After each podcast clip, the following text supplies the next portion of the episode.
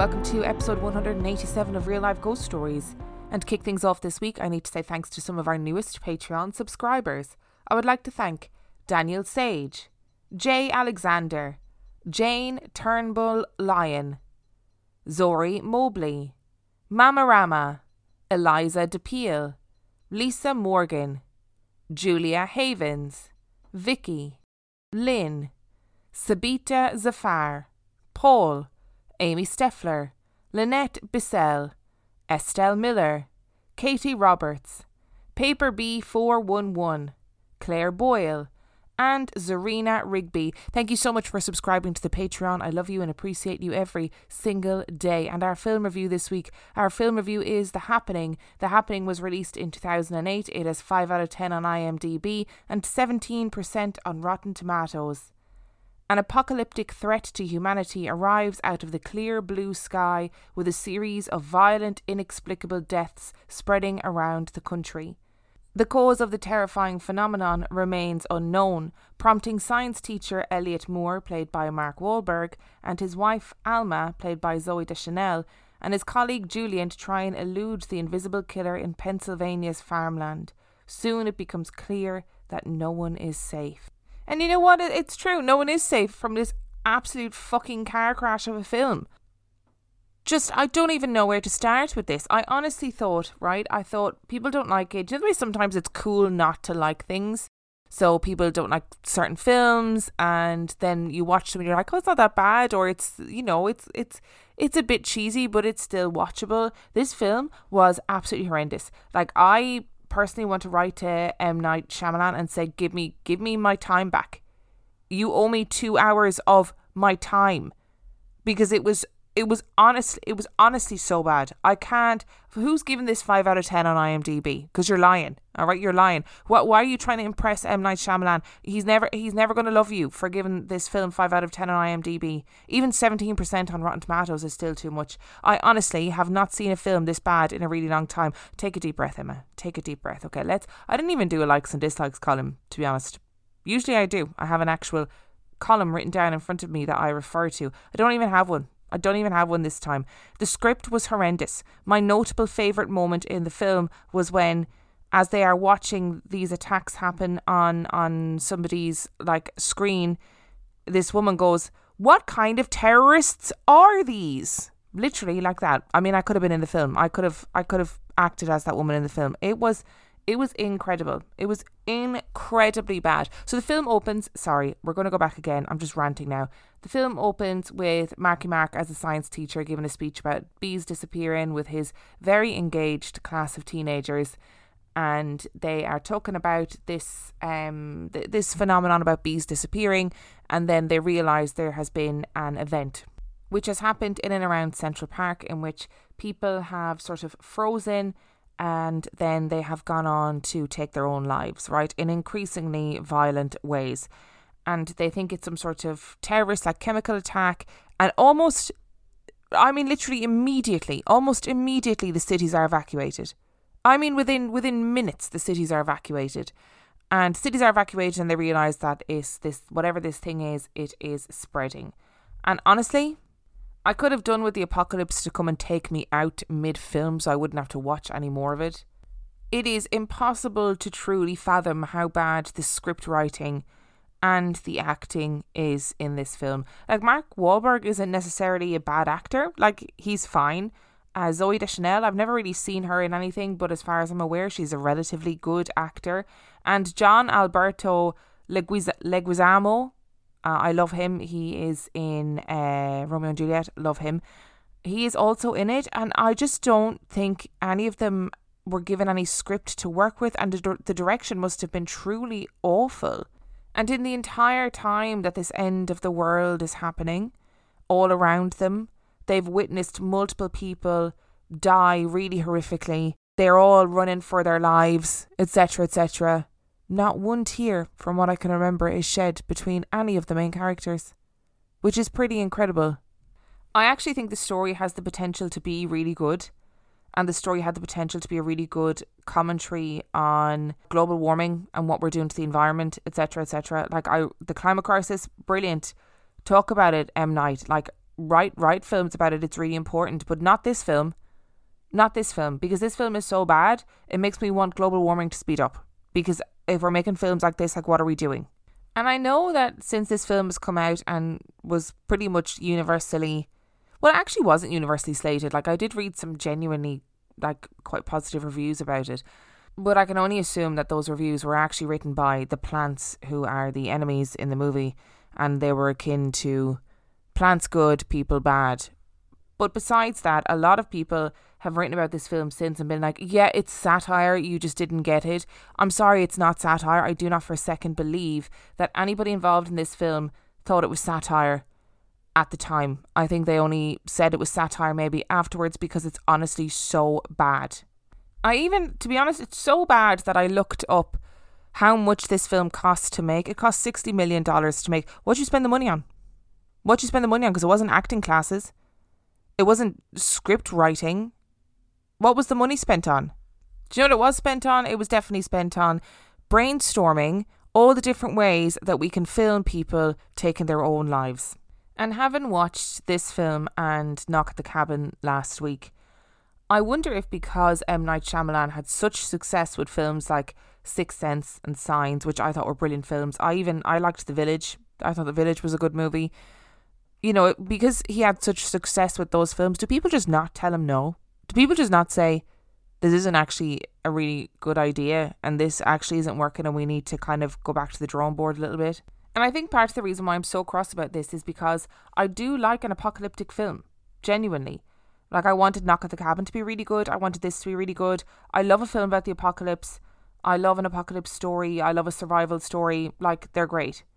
But yet, here I was watching Mark Wahlberg looking surprised for two hours. And um, just a point to note anybody who has seen this film, like, the hot dog monologue was so bizarre.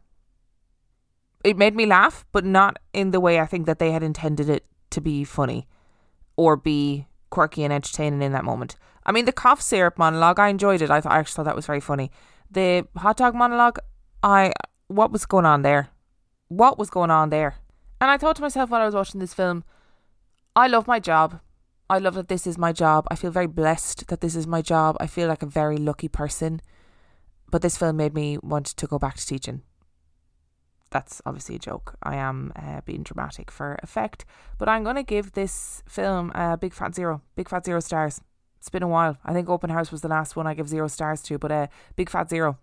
Didn't think there was any redeeming qualities. I'm sick of this. I'm never watching an M Night Shyamalan movie again. Which brings us to our story this week. And you know what? I'm not even going to give you a preamble. I'm too angry. I'm too upset. Let's just get straight into it. I love an oddity. My house is full of weird and wonderful things that I've acquired over the years. A lovely listener once sent me an evil leprechaun who took pride of place in my kitchen and terrified everyone who dared to enter. He is now on my bookshelf. My friend was getting rid of her childhood clown doll because she was disturbed by it, and I gladly took him on. He rode around at me in the passenger seat of my car for a very long time, and he too now resides in my living room. I once purchased a Dybbuk box and had to open it in my car, and was subsequently not haunted, you'll be glad to know.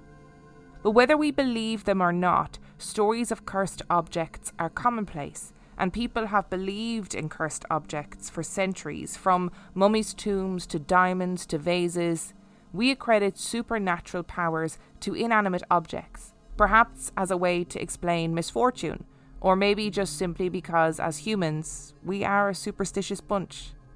The business of wheeling and dealing in cursed or haunted items has boomed in the last 10 years, and just about anything can be considered haunted in the right conditions.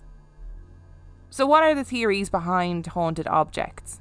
Well, there are obviously skeptics who believe that there is no such thing as a haunted object, and that the belief in haunted objects can be due to a number of physiological, environmental, and psychological factors. Basically, if you believe something is haunted, then you might start to feel differently when you are around it. Perhaps if you have a sudden run of bad luck, you might blame the latest item you purchased. Bonus points if it looks old and creepy. There are those who believe that the haunted object is a product of a soul attached to that object. Maybe it is a piece of jewellery that was owned by an old woman who lived alone and who died in mysterious circumstances after taking in a much younger lover. Or maybe the item is a doll, once owned by a sickly Victorian child, a little girl in a dress and blonde ringlets. Then there's the possibility that some items are just soaked in bad energy, and maybe that is why bad or paranormal events surround them. Who knows? But today we are going to be looking at perhaps one of the more strange haunted items that I've come across a set of second hand bunk beds. South Larrabee Street was perfect. This could not be any further from the Victorian Gothic horror mansion that we often come to associate with hauntings. The Tallmans had moved into the three bedroomed home in Dodge County, Wisconsin in 1986. To them, as they stood surveying their new kingdom, it was a place of peaceful tranquility and it was perfect for their little family. Ten houses had been built in the neighbourhood two years earlier as part of a self help housing project and now Alan and Deborah and their two small children had their chance of living out the American dream. The houses had been built just outside the town on a piece of marshland that used to be a hotspot for teenage drinking, but now it had been taken over by white one story houses and no sidewalks, so children scampered to and fro without a care in the world. Kenny was seven years old, and Marianne was barely one when they moved into the house. Deborah was pregnant and in the November would give birth to another daughter called Sarah. The Tallmans were a typical family for the area. They worked hard and were devoted to their children. All they wanted was for a quiet, peaceful life where they wanted for nothing. Deborah, in particular, could not have been prouder that the home was theirs. They owned it, and it felt like all of their hard work had paid off. They had budgeted so that the house would be well paid off before they retired. And it seemed like they had this whole life thing pretty well figured out. The previous owners had left the house after 18 months. So, in regards to renovations, the house was pretty modern and well looked after, another stroke of good luck. But even still, Deborah and Alan wanted to make the house their own, so they set about painting and cleaning and making their house their home. Initially, they didn't even notice the changes in their home. It was only in hindsight that they understood that these subtle alterations had been the first warning signs of things to come. The health of the entire family had begun to decline rapidly. The kids were in and out of the doctor's office weekly.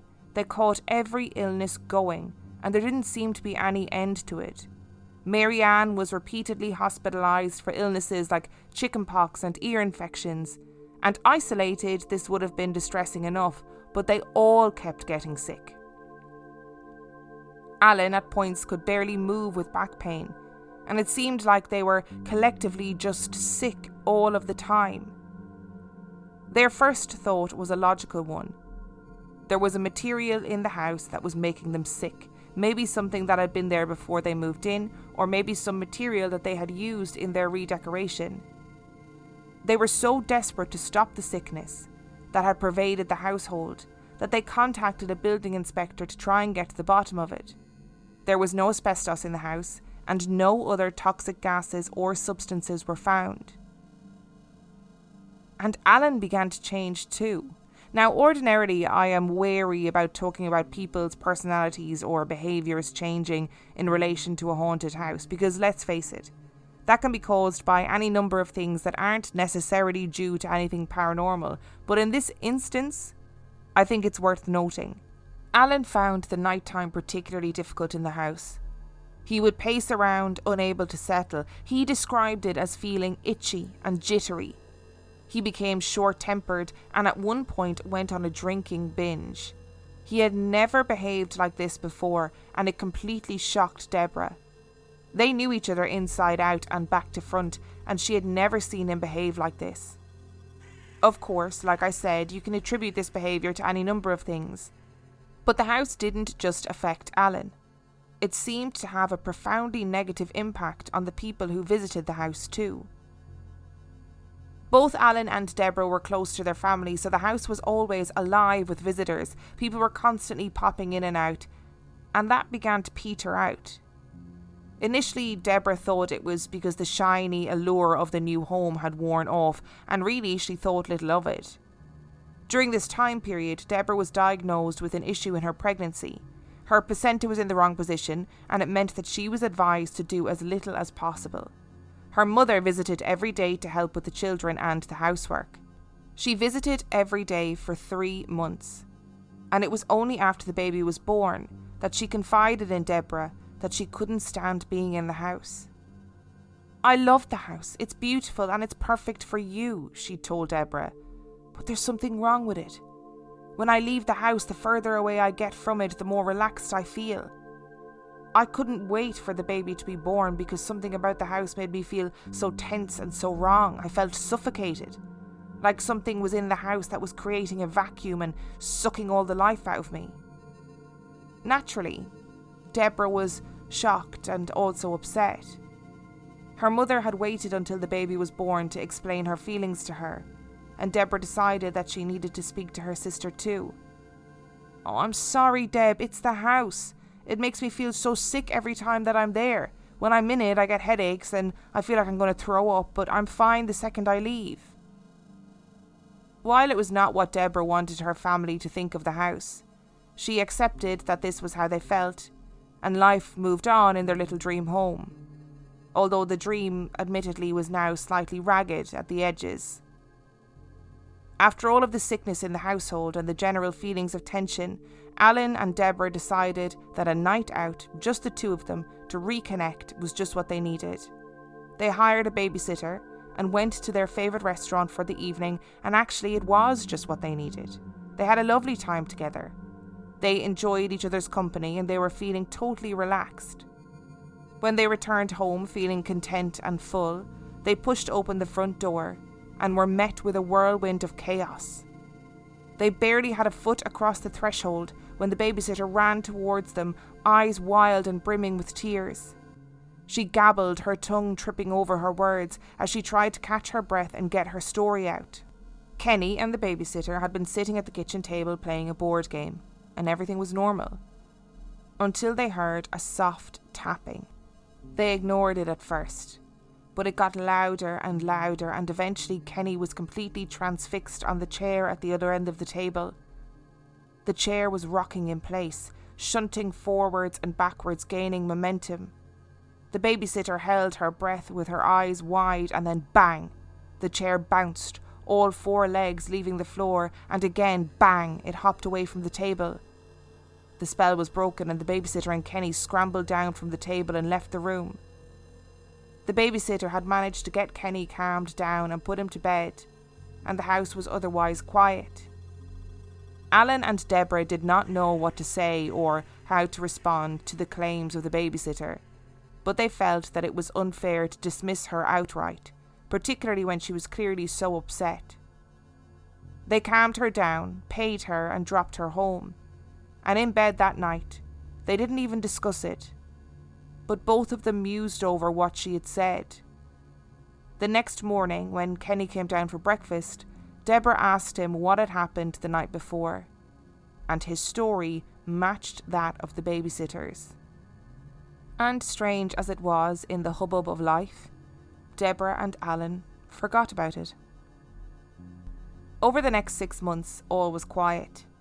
Eventually, in mid 1987, when baby Sarah was around eight months old, the Tallmans decided that they needed to do a bedroom switch around in the house. Kenny was moved into the smaller bedroom, and the girls moved into the larger bedroom with a set of bunk beds. And something happened in this move that would change the family's lives forever. Kenny slept with a clock radio in his bedroom. He would fall asleep with the radio on, and a sleeper alarm would turn the radio off automatically. The first night Kenny moved rooms, he was up and complaining to his mother that the radio station kept switching channels. This had never been an issue before, but Deborah assumed that it was just a fault and went back to his room and reset the radio and he hopped back into bed. But no sooner had Deborah settled down again and Kenny was up and sobbing that the radio was changing stations again, but this time he could physically see the dials turning. Bedtime had never been an issue with Kenny, and whatever was happening for him, Deborah and Alan could see that he was genuinely terrified. Deborah wondered if it was the move and a new neighbourhood and a new school that had caused him some emotional distress and he didn't know how to verbalise it. Either way, the nightly routine was becoming stressful, and another night, Kenny fled from his room screaming, claiming that the little suitcase that was under his bed had shot out across the floor and then shot back under his bed. Neither Deborah or Alan were witness to any of this, so they didn't believe that any of it was actually happening. Eventually, due to repeated incidents of this, both the radio and the suitcase were removed from Kenny's room. Almost like it was contagious, all of the children began experiencing disturbances. Deborah was convinced that something in the house was waking the children up. At this point, she didn't think it was paranormal, simply something environmental that she just couldn't figure out.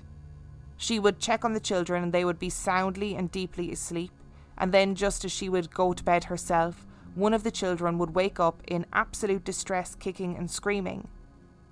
Deborah and Alan would lie awake at night listening to Mary Ann, chitter chattering away to no one, and initially they thought that she was sleep talking or maybe talking to her dolly, but soon Mary Ann became afraid of the thing that she was talking to.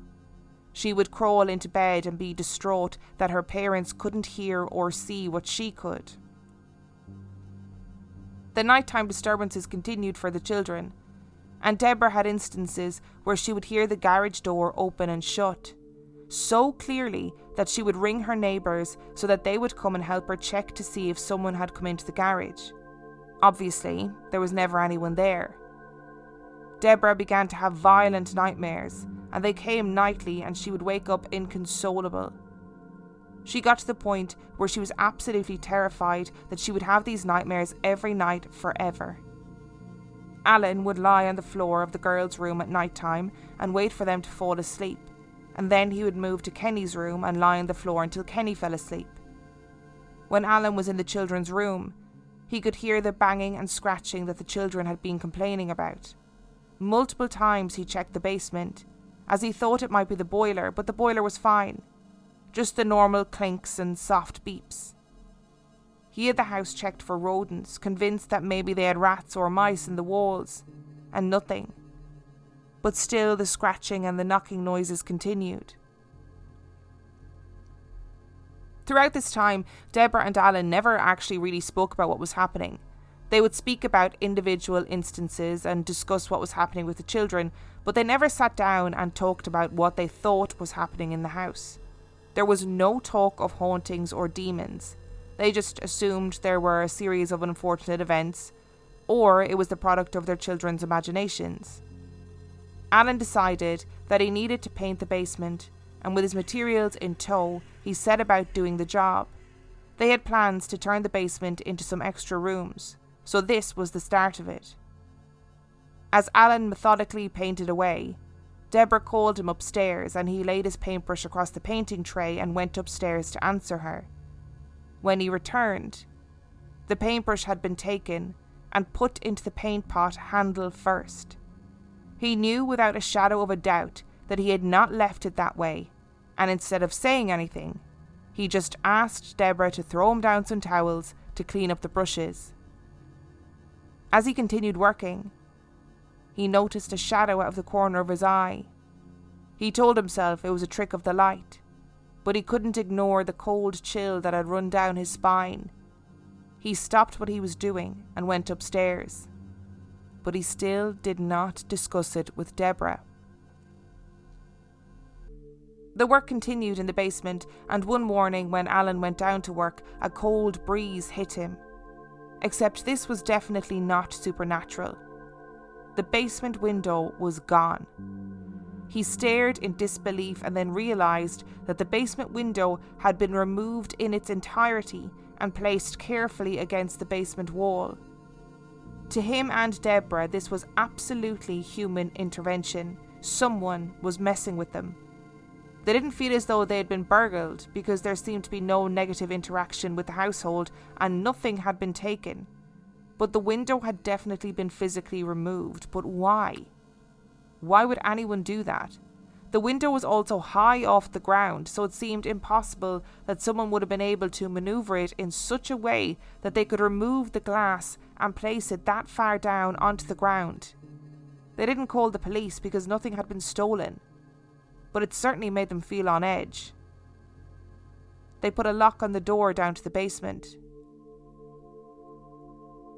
As the Tallmans didn't discuss the situation with each other, they certainly didn't discuss it with the wider families. They were shocked, therefore, when the strangeness of the house began to seep into Alan's family too. Deborah's mother and sister had already voiced their concern about the house, and when Deborah needed to take Alan to the hospital, they called Alan's mother to come and look after the kids instead. When they arrived back a couple of hours later, Alan's mother was waiting at the door with her keys in hand. She barely asked how Alan was, and then got into her car and drove away as quickly as she could. Deborah was perplexed and decided that she would call Alan's mother and see if there had been an issue. And there had been an issue. Deborah, something happened in the house. I had settled the children down to bed and I decided to have a nap on the sofa, and something woke me up. And I didn't know what it was, but then I sat up and looked at the window. There were a pair of green eyes with red pupils looking in at me. I thought I was imagining it, but I blinked and they were still there, these red glowing eyes. I'm sorry, but I don't want to be in that house. And again, the Tallmans rationalised it. It must have been car headlights. She was definitely confused. Right? Because there was no real pattern to the incidents in the house, the Tallmans couldn't really pinpoint what was happening. Marianne continued to have nighttime conversations with an unseen entity, but an unfortunate event changed the way that Marianne would interact with whatever she was seeing. As her grandmother was flicking through the channels one day, Marianne accidentally saw a scene from a horror film where a bonfire was burning and a man with a pig's head on ran towards the screen. Understandably, this traumatized Marianne, and she was obsessed with fires and monsters from that point onwards, and claimed multiple times to have seen fires in the house. Kenny had not seen the television, but began to complain of an old woman that would be in his bedroom at night time, a little old hag that appeared to be glowing like a fire. When Deborah tried to calm Kenny down by telling him that maybe it was an angel, he responded, No, Mommy, she's too ugly and scary to be an angel. This was the first time that Deborah and Alan sat down to talk about what was happening in their home. And Alan finally told Deborah all of the strange little things that had been happening to him, including feeling a bucket being pulled out of his hands while he was in the garage they decided to do the only thing they knew to do, which was to call their local pastor, who told them that the devil was in their house. They had their house blessed, but neither of them believed that the devil or a demon was in their house. On Thursday, January the 7th, 1988, Alan arrived home from work. As he put his hand on the door handle, he felt a gust of wind pass over him from the direction of the garage and a voice called, Come here! Alan didn't know what to do. On the one hand, he thought there could be someone in the garage, and on the other hand, he was equally as terrified that there wasn't someone in the garage. Come here! So he stood frozen, and the voice continued. And it was one final loud, Come here! that made Alan move, and this time he moved towards the garage. As he approached the garage door, he realised something was wrong. The garage was glowing, and he could see flames flickering. It was on fire. And glowing in the doorway were an unmistakable pair of eyes, with irises of green and glowing red pupils. He turned and ran in fear and then realised that his garage was on fire and he needed to do something. When he returned to the garage, it was calm and peaceful, as if nothing had happened. Alan was really frightened now. It was one o'clock in the morning, he had just finished a long shift, and he ran back to his front door. And as he tore down the hallway, he felt something push him hard from behind. He was pushed with such force that he stumbled forward and dropped his lunchbox and his thermos. Neither him nor Deborah slept that night. They tried to keep the activity away from the children. They did not want the children to see that they were scared, and during the day it seemed brighter. The daylight seemed to take the edge off their fears. But as night fell, the tension in the house would grow. Kenny was still talking about the little old hag, and Deborah would hear him at night time saying, Leave me alone! I don't want you here! At night, the windows and doorknobs would rattle, and they were still no closer to understanding what was happening. On Friday, January the 8th, a teenage visitor to the house walked into the kitchen to see the refrigerator door wide open. This would ordinarily not be an issue, but the fridge was tilted backwards and the door physically couldn't stay open, but it was as though it was being held open. Later, the teenager reported to Alan that he had seen a glowing red light in the centre of the garage. In fact, he asked Alan what sort of light it was because he thought it looked cool. There was no red light in the garage. That evening, as usual, Alan lay on the floor of the girls' room while they were going to sleep. They were calm and relaxed, and he was listening to their deep breathing when he heard a sound, like a howling of the wind. The sound was similar to a sound that he had heard when he thought the garage was on fire. He sat up and listened, thinking that it may be the furnace.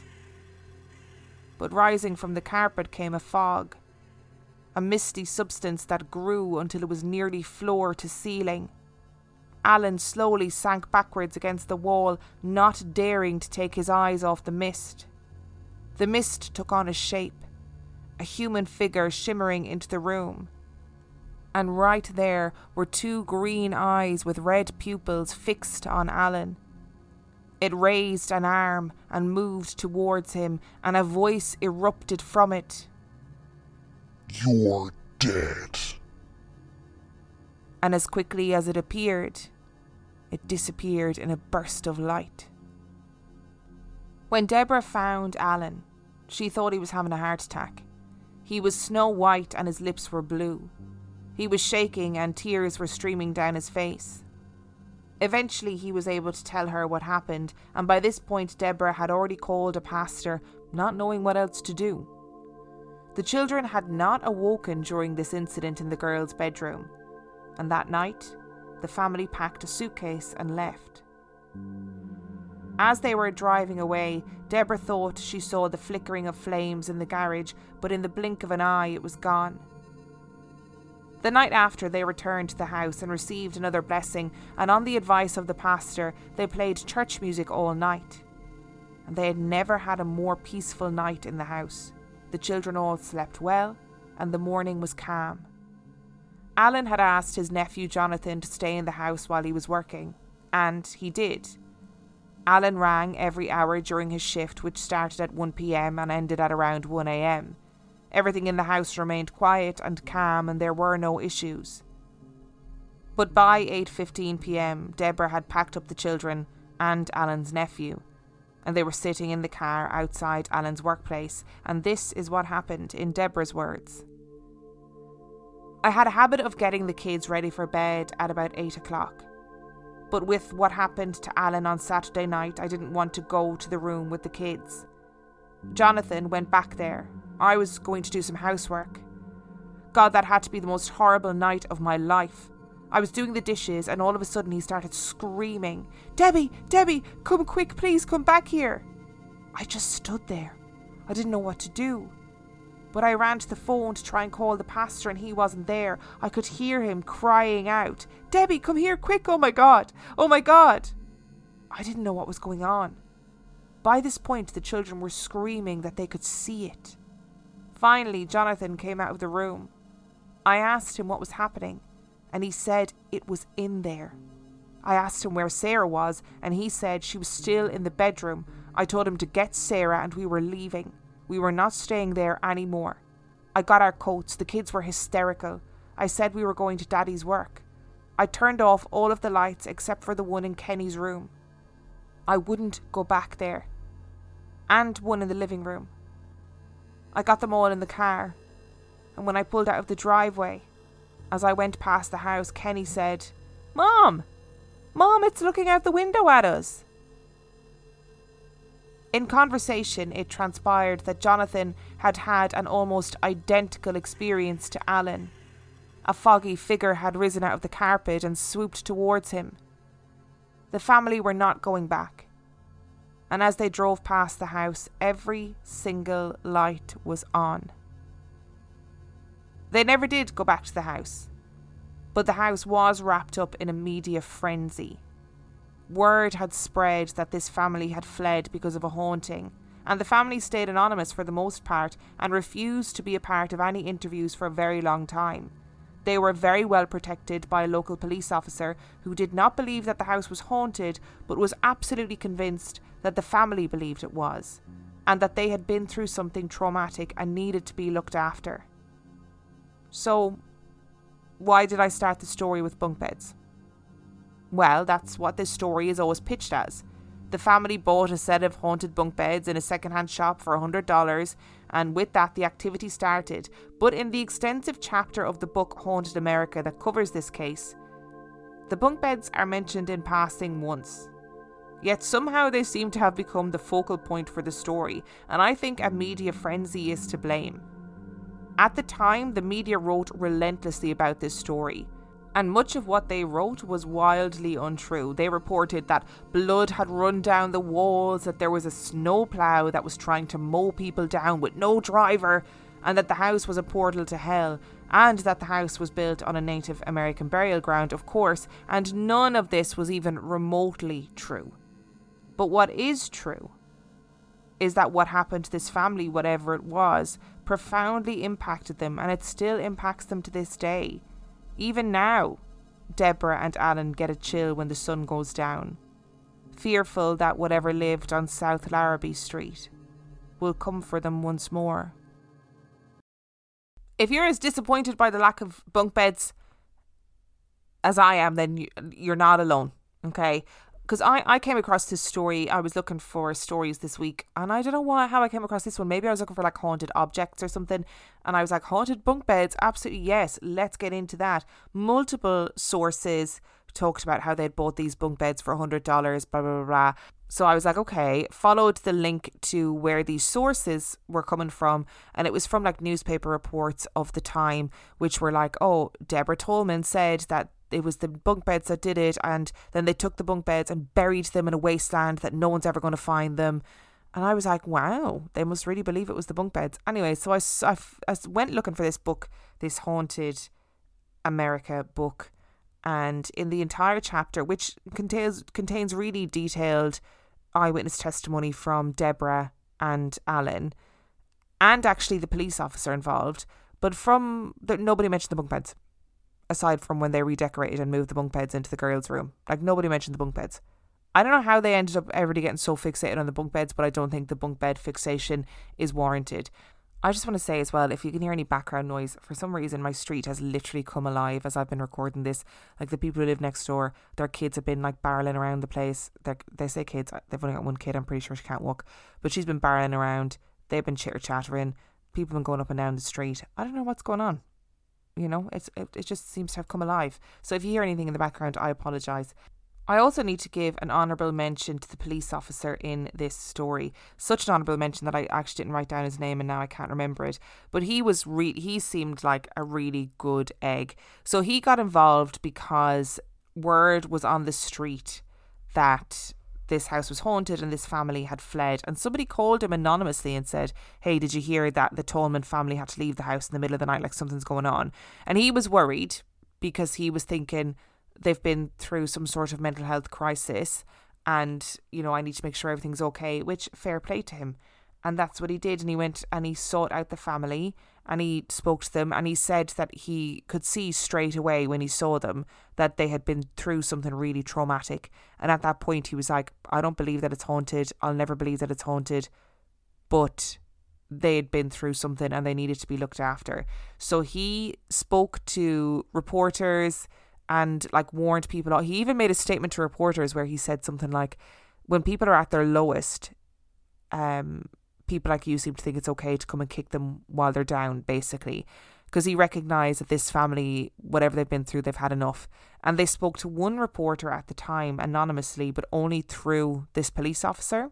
Deborah Tallman even had an offer to go on Oprah, which obviously, you know, was a really big deal and she turned it down. So I don't think this family did it for fame and fortune. I'll put it that way. I don't think they wanted all this story to be in the papers, etc. And just this police officer is definitely the king of green flags. So he spent a lot of time with the family. He made sure that they were okay. He made sure that they stayed anonymous. He made sure that they had like a motel to stay in while they found somewhere else to live. He also made statements like, you know, I've seen weird things on the job that I've never been brave enough to talk to anybody about because I've always been afraid of being ridiculed. And that is what is happening to these people. And he just recognized that, like, regardless of what happened you know, regardless of what, what people believed happened, something happened to them, and therefore they had been through this great trauma. And I just, it's not often you get people like that in these kinds of stories. So I was like, go on, police officer, go on, police chief, you're a good guy. There were two bits of this story that I left out. So the first bit was about them getting a kitten. They got a kitten, which they called Cat in the early days of moving into the house and they said like they rehomed the kitten because the kitten went absolutely crazy in the house and they later attributed that to the house itself. But to be honest what they were describing sounded like pretty kitten behavior to me as a non-kitten expert. You know the kitten was like climbing on the curtains swinging out of things climbing up the walls and i was like have you met kittens? Like they can be they can be they can be a handful. They also got a dog who behaved uh, who behaved what they said behaved badly in the house. It was a, I think they said it was a golden Labrador, and they said things like, "Oh, the dog would be in the kennel all day and it'd be fine, but as soon as night fell, the dog would start barking." And I was kind of like, "Well, don't don't keep the dog in the kennel all day, you know." And I think it seems like in hindsight they were attributing the behavior of the dog to the house too, which maybe necessarily wasn't really what was happening just wanted to make that really clear because sometimes when I leave things out of stories, I get angry messages from people saying, Why did you leave this bit out? But that's why I didn't include those bits in the story. There's a part of me that thinks, Was it environmental? Was it a case of something like carbon monoxide poisoning? Or, Will, if you're listening, was it something to do with infrasound? You know what I mean? And a lot of the evidence is sort of led by the kids. Not that I'm saying that kids are, are are lying. I'm not saying they're lying at all. But were they were they egging each other on? And kids are far more perceptive than we often give them credit for. So even though Deborah and Alan were trying to keep things from the kids, like maybe the kids were picking up on things and therefore were, you know, acting out those feelings and worries and fears and acting them out in the only way that they knew how. What I thought was really interesting was when Marianne saw the accidentally saw the horror film bit of the um, bonfire and the man with the pig head running towards the screen. Like, oh, I've that's happened to me when I've been looking after kids before, where they've seen something and I've gone, oh shit. You know, when you're when you're flicking through channels. My one was um my cousin when we were really little, or when he was really little rather. I let him watch an episode of Goosebumps, not thinking that he would like take in what was happening. Uh, he absolutely did take in what was happening and he had horrendous nightmares and I got in so much trouble.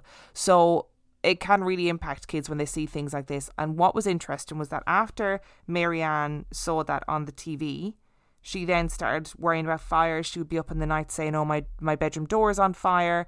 She started obsessing about monsters being in her bedroom. And then, then it was only after that point that Alan claimed that he saw the fire in the garage and that Deborah thought she saw a fire flickering in the garage as she was driving away from the house. So, was it a little case of hysteria, everybody feeding into each other's fears?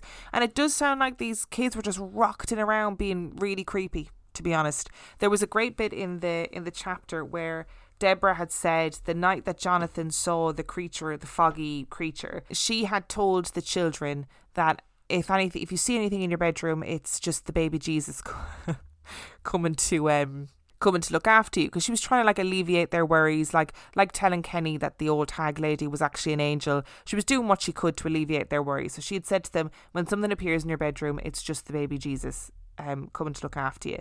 So uh, there's this great bit in the story where she's saying that Jonathan is on the floor like screaming about this shadowy foggy figure that like came towards him and said something like you are involved now in the meantime, Marianne is running around screaming, Don't worry, it's the baby Jesus. It's just the baby Jesus. Don't worry. And Deborah's going, It's not the baby Jesus.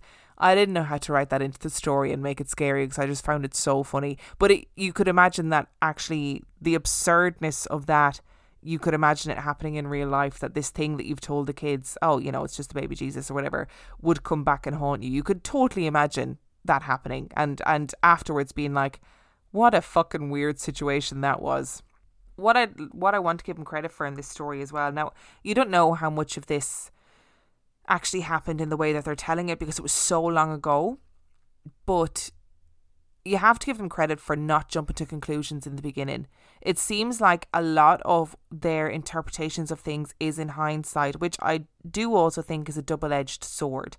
Because what you end up with then is you look back and you try and, and you're going, is was that was that because I was in a bad mood or was that because of the house? Like were we sick because we were sick or were we sick because of the house? When you're looking at these things in hindsight, do you then attribute every perceived misfortune to the entity that's in the house? So on the one hand, I'm like, fair play to you, like you didn't you didn't fall apart at the first perceived sign of a ghost in the house. You kind of kept your heads, you kept it together you were trying to rationalize all of these things like fair play to you but the other side of me is like oh are you looking back now and thinking everything is to do with the house? And i also want to say as well like fair play to them for standing their ground with the pastor. I know they went back to him again because I, but i understand that because they were thinking oh my god like we haven't we haven't figured this out. We still need to figure it out. But the pastor immediately said to them oh the devil is in your house or at least a demon. And i think it was alan tallman who said i just feel like I don't know what the devil or demon would be doing in my house. And it, I just thought it was a really good point. I was like, hey, you're, you're kind of dead right. And the thing, obviously, that permeates through this story is these eyes, these green eyes with red pupils. What a cool description. I don't think I've ever had a description like that before. And initially, when I was writing this story, I misread it, so I'd only written it down as red eyes, which is not as cool as green eyes with red pupils. I just think it's a great description. We haven't seen it before. I don't know what it means. I do think that fundamentally it's interesting that all of these different people came into the house and had experiences. As in, they came into the house and went, Oh, this house gives me the ick. I don't want to be here anymore. Or they saw something or they experienced something. And I would love to know in reality how much Deborah and Alan shared with their family members was was it a case where actually they shared a lot more than they thought they had shared and therefore their family members were primed coming into the house? All in all it was a great story despite the distinct lack of bunk beds Thank you so much for listening to today's episode. If you would like to send in your story, you can do so by emailing it to real life ghost stories podcast at gmail.com. You can also check out the website real life ghost stories podcast.com. Remember, all of the sources where I got all the information from are linked in every single episode. So if you want to go check out that, that Haunted America book, the link to it is in the description of this episode. And if you are desperate for some extra content, you can check out our Patreon. That is patreon.com forward slash real life ghost stories, where for $5 a month or $2 a month, you get access to heaps of extra content, as well as every single main and mini episode completely ad free. And on that note, I shall see you next time.